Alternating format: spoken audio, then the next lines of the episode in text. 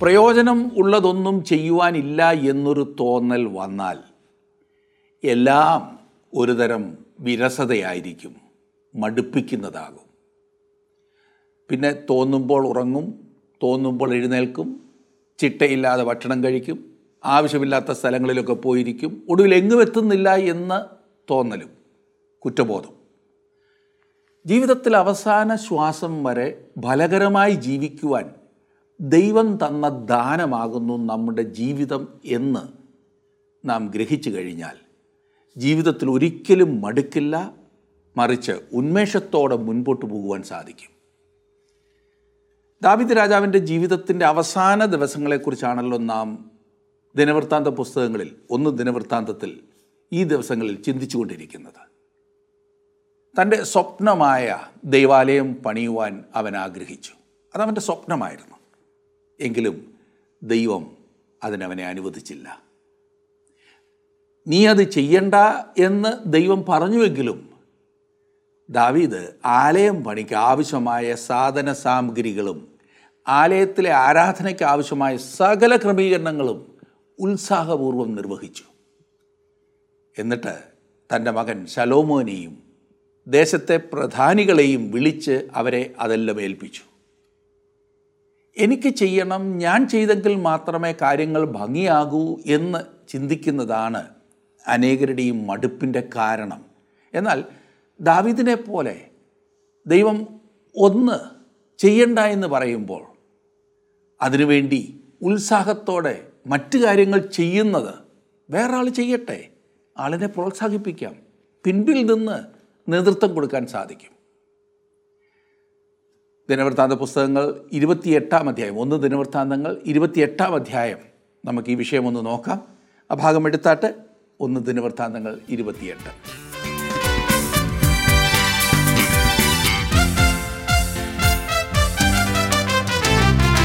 N ബലം എന്നേശുവേ തൻ ചിറകിൽ എന്നെ മറയ്ക്കും. വൻ തിരയിൽ എന്നൗകയിൽ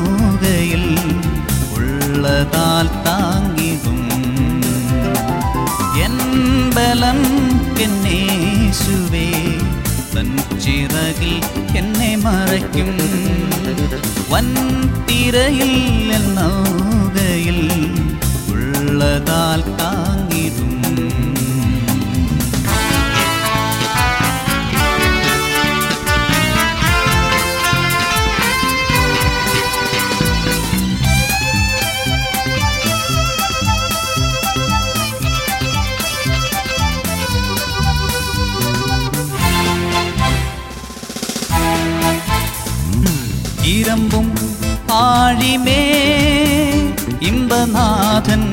നടത്തിടും ഈരംഭം ആഴിമേ ഇമ്പനാഥൻ നടത്തിടും ഭയമെന്തിന് ഞാനല്ലയോ എന്ന അത്ഭുത ധ്വനി നീ കേട്ടിടും.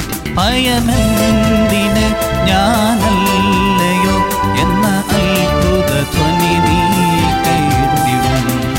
എൻ ബലം എന്നേശുവേ തൻ ചിറകിൽ എന്നെ മറയ്ക്കും. വൻ തിരയിൽ എന്നൗകയിൽ ഉള്ളതാൽ താങ്ങിടും. എൻ ബലം എന്നേശുവേ തൻ ചിറകിൽ എന്നെ മറയ്ക്കും. വൻ തിരയിൽ എന്നൗകയിൽ ഉള്ളതാൽ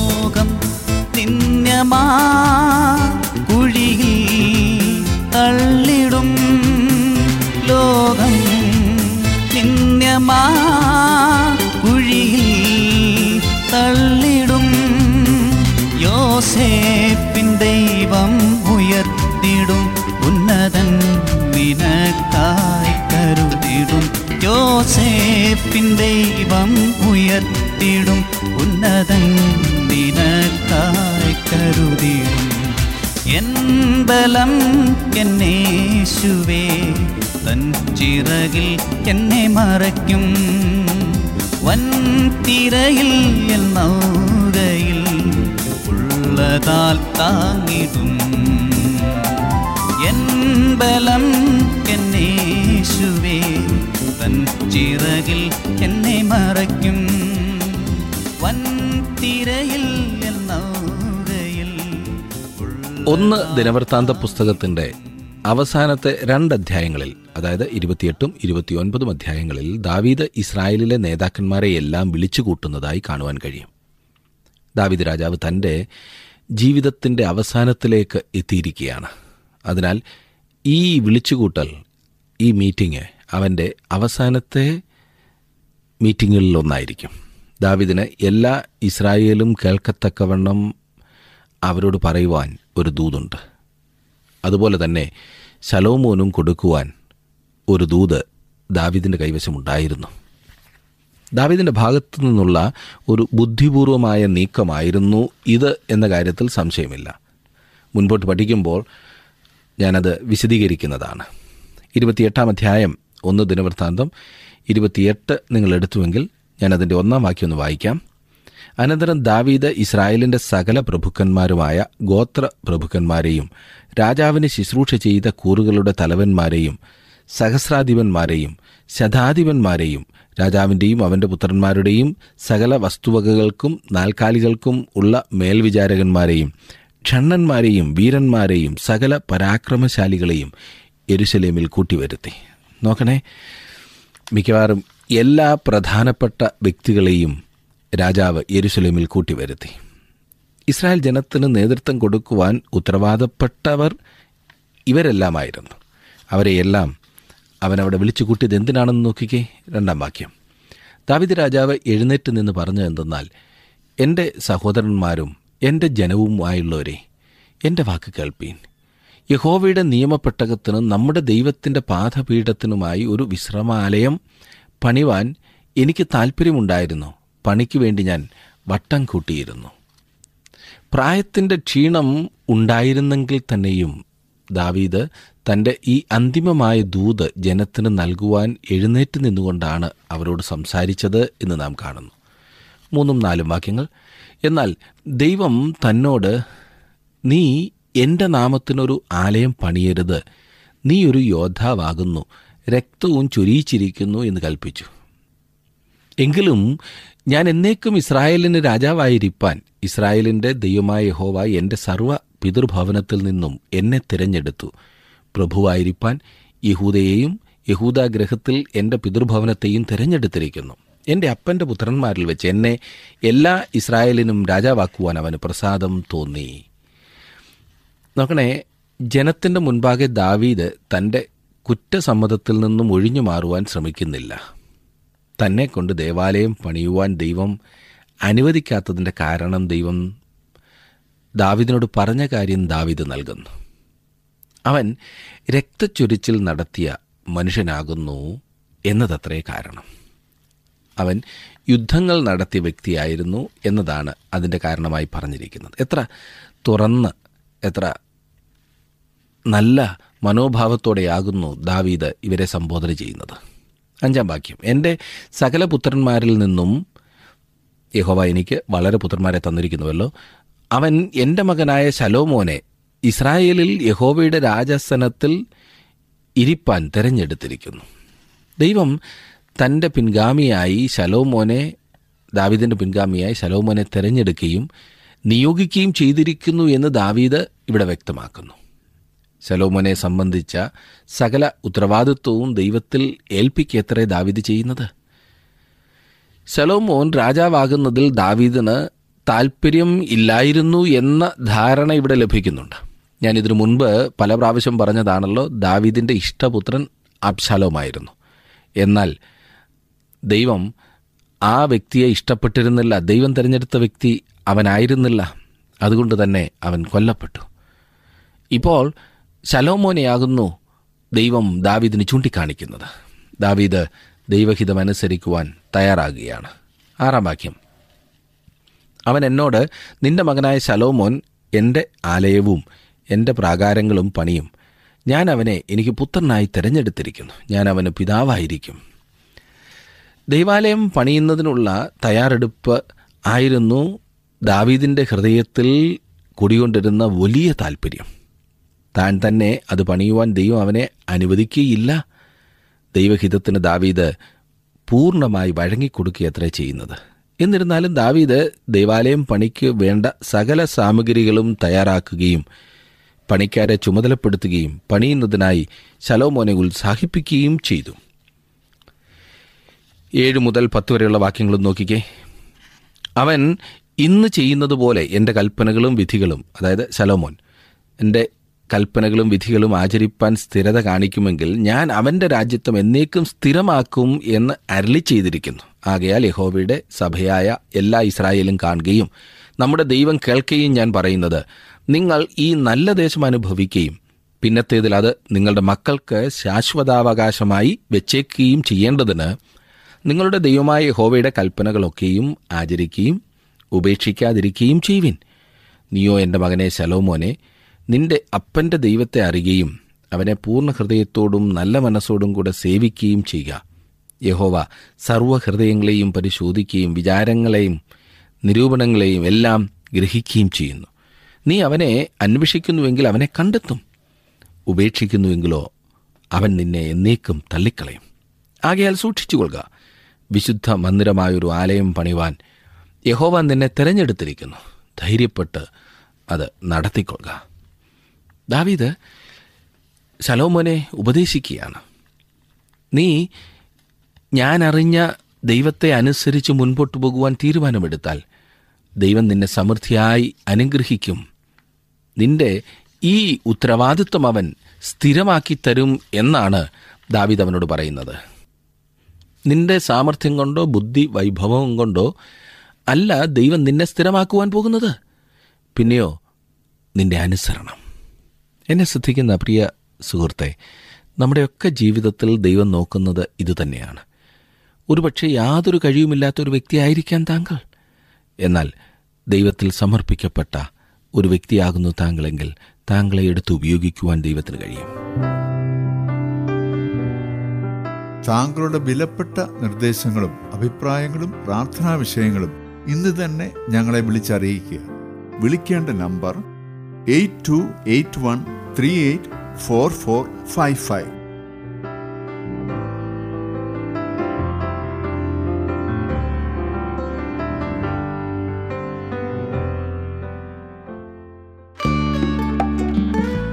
ഇന്നത്തെ പ്രോഗ്രാം താങ്കൾക്ക് ഇഷ്ടപ്പെട്ടുവോ?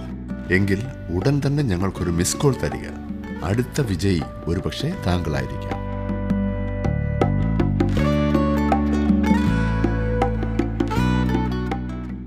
തുടർന്ന് ദേവാലയത്തിന്റെ രൂപരേഖ ദാവീദ് ശലോമോന് നൽകുന്നതായി നാം വായിക്കുന്നു. പതിനൊന്ന് മുതൽ പതിമൂന്ന് വരെയുള്ള വാക്യങ്ങൾ ഒന്ന് ശ്രദ്ധിച്ചാട്ട്.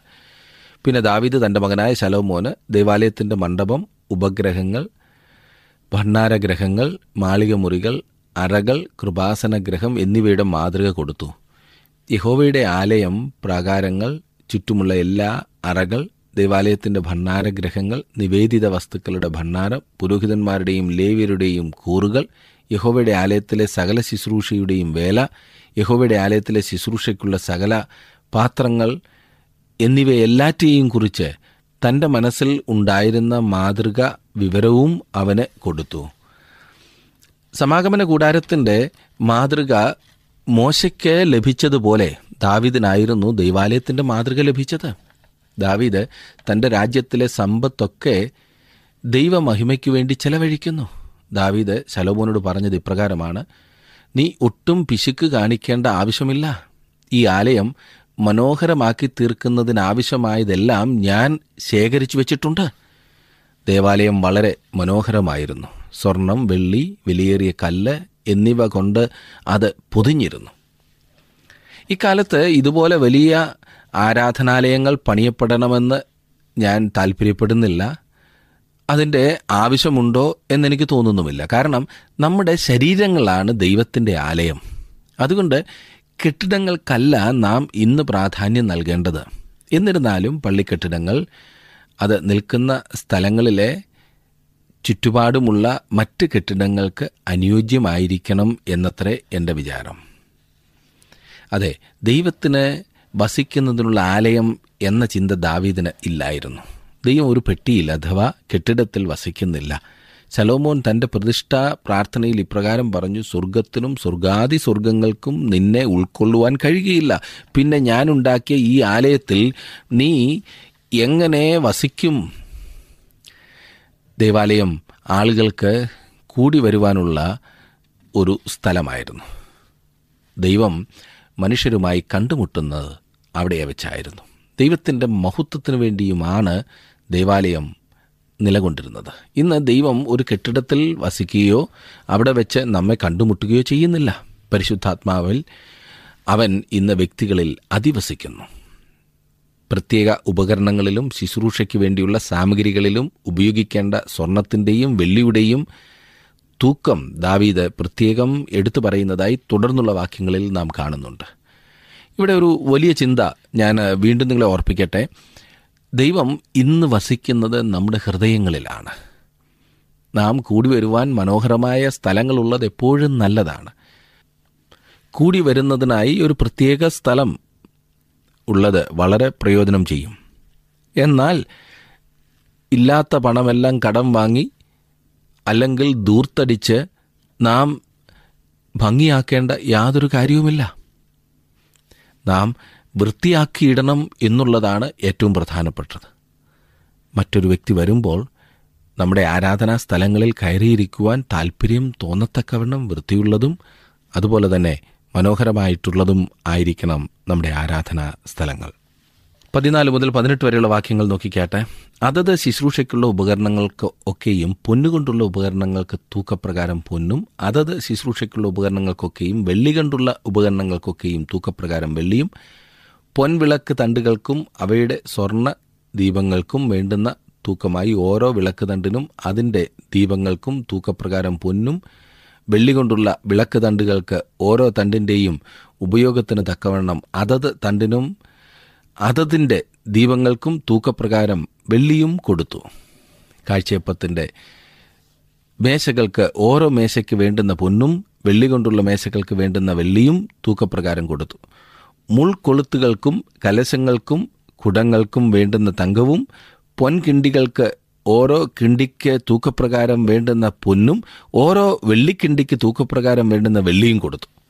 ധൂപപീഠത്തിന് തൂക്കപ്രകാരം വേണ്ടുന്ന ഊതിക്കഴിച്ച പൊന്നും ചിറക് വിരിച്ച യഹോവയുടെ നിയമപ്പെട്ടകം മൂടുന്ന കിരൂപുകളായ രഥമാതൃകയ്ക്ക് വേണ്ടുന്ന പൊന്നും കൊടുത്തു.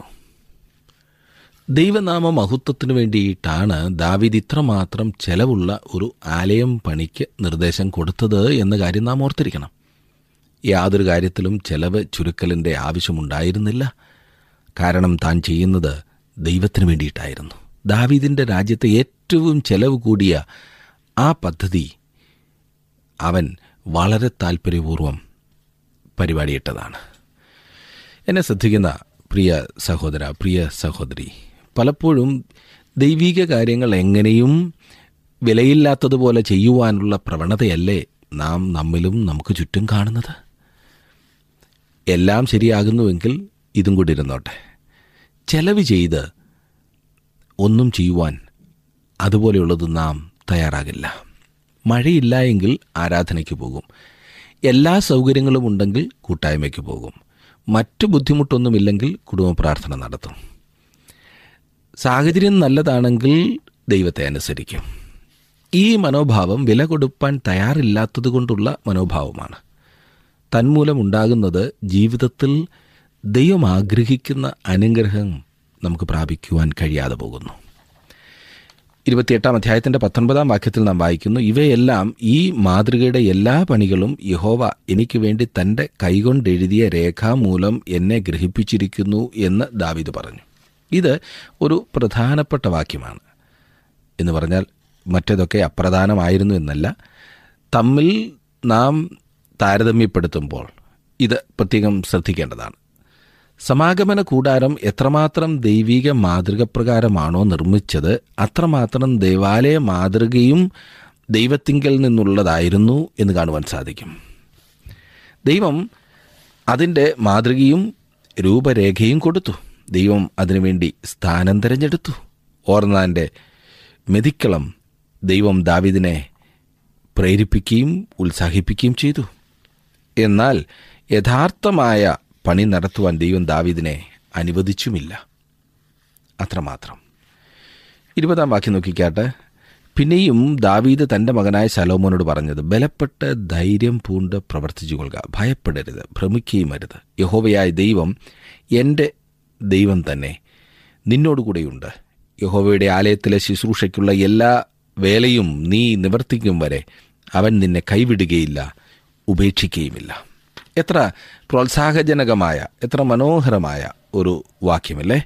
ദൈവാലയത്തിന്റെ കാര്യത്തിൽ ദാവീദ് അതീവ താല്പര്യമുള്ളവനാണ് അതിന്റെ പണിക്ക് വേണ്ടി തന്നാൽ ആവോളം ശലോമോനെ ഉത്സാഹിപ്പിക്കുകയാണ് ദാവീദ് ചെയ്യുന്നത്. ഈ കാര്യത്തിൽ ശലോമോൻ വ്യാപൃതനായിരിക്കണമെന്നത്രേ ദാവിദിന്റെ ആഗ്രഹം. ഇരുപത്തിയൊന്നാം വാക്യം നോക്കിക്കാട്ടെ. ഇതാ ദേവാലയത്തിലെ സകല ശുശ്രൂഷയ്ക്കും വേണ്ടി പുരോഹിതന്മാരുടെയും ലേവരുടെയും കൂറുകളുണ്ടല്ലോ. ഓരോ വിധ ശുശ്രൂഷയ്ക്കും മനസ്സും സാമർഥ്യവുമുള്ള ഏവരും എല്ലാ വേലയ്ക്കായിട്ടും നിന്നോടുകൂടെയുണ്ട്. പ്രഭുക്കന്മാരും സർവജനവും നിന്റെ കൽപ്പനയ്ക്കൊക്കെയും വിധേയരായിരിക്കും. ഈ പ്രവൃത്തിക്കായി ദാവീദ് തന്റെ രാജ്യത്തുള്ള സകലരെയും പുരോഹിതന്മാർ വേലക്കാർ പ്രഭുക്കന്മാർ ലേവിയർ എല്ലാവരെയും ഉത്തേജിപ്പിക്കുകയും പ്രോത്സാഹിപ്പിക്കുകയും ചെയ്യുന്നതായി കാണുന്നു. ദാവീദ് കൊടുത്ത മാതൃക പ്രകാരം പണി നടത്തുക മാത്രമേ ശലോമോന് ചെയ്യേണ്ടതായിട്ടുള്ളൂ. ദാവീദ് ഇത് തനിയെ ചെയ്യുകയല്ല താൻ എല്ലാവരെയും കൂട്ടി ഒരുമിച്ച് പ്രവർത്തിക്കുകയാണ്. സാധാരണ എല്ലാം ഞാൻ തന്നെ ചെയ്യണം എന്നുള്ള ആ പ്രവണത അങ്ങനെ ചിന്തിക്കുന്ന ആളുകൾക്കുള്ള ഒരു മറുപടിയാണ് ഇവിടെ നമുക്ക് കാണുവാൻ സാധിക്കുന്നത്.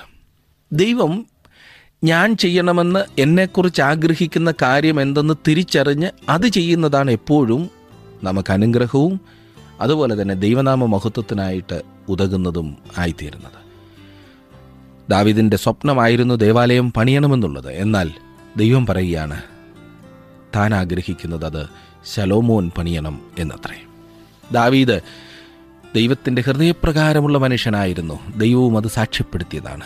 എന്നിരുന്നാൽ പോലും ദൈവത്തിന് ഓരോ വ്യക്തിയെക്കുറിച്ചും ഓരോ ഉദ്ദേശമുണ്ട്. ആ ഉദ്ദേശത്തിനനുസരിച്ച് പോകുന്നതാണ് എപ്പോഴും നമുക്ക് സന്തോഷം നമ്മുടെ ജീവിതത്തിൽ നമുക്കുള്ള നന്മ.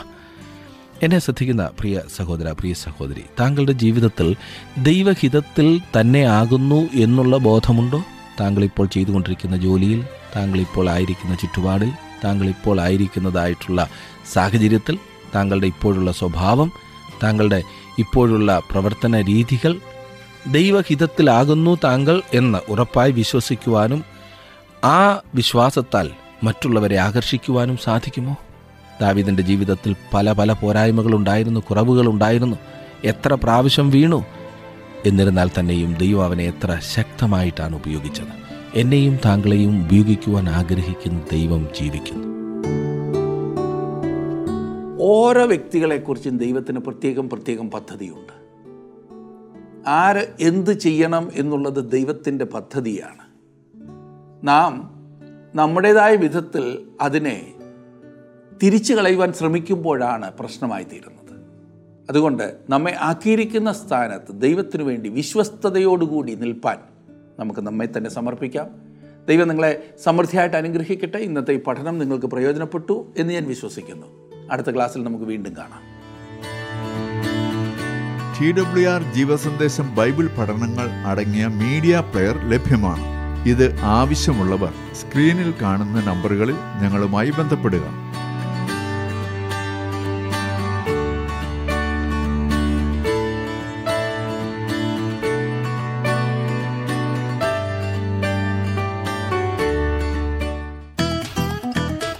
ഇന്നത്തെ പ്രോഗ്രാം താങ്കൾക്ക് ഇഷ്ടപ്പെട്ടുവോ?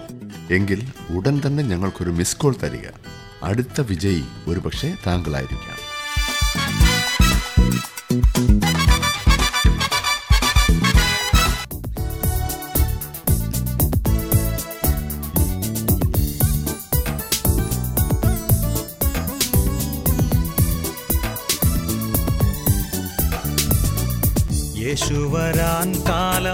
सभये वेगम्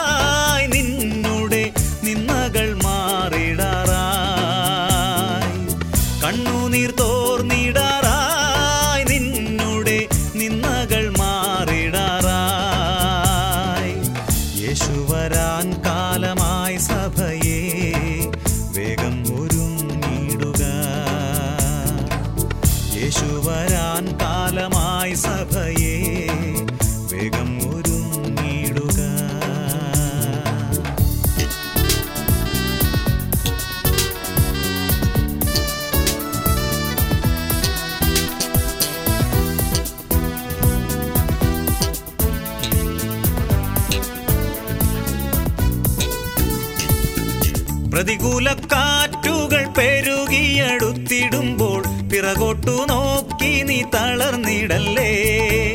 പ്രതികൂല കാറ്റുകൾ പെരുകിയടുത്തിടുമ്പോൾ പിറകോട്ടു നോക്കി നീ തളർന്നിടല്ലേ?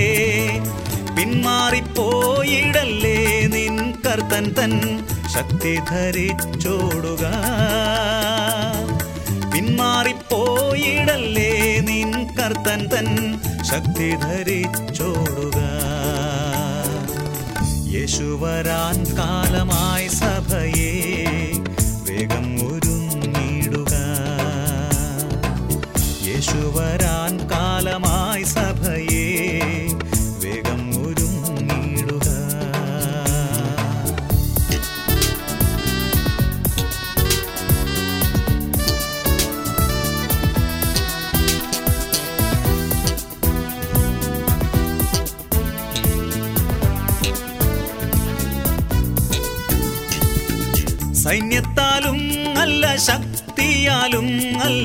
അല്ല ദൈവത്തിനാത്മാവിനാൽ ജയമേ. സൈന്യത്താലും അല്ല ശക്തിയാലുമല്ല ദൈവത്തിൻ ആത്മാവിനാൽ ജയമേ. ഞെരുക്കത്തിൻ ഞരക്കങ്ങൾ കേട്ടവൻ വരുമേ സ്വസ്ഥത നൽകിയിടുമേ. ഞെരുക്കത്തിൻ ഞരക്കങ്ങൾ കേട്ടവൻ വരുമേ സ്വസ്ഥത നൽകിയിടുമേ. യേശുവരാൻ കാലമായി സഭയെ വേഗം ഒരുങ്ങിടുക യേശുവരാൻ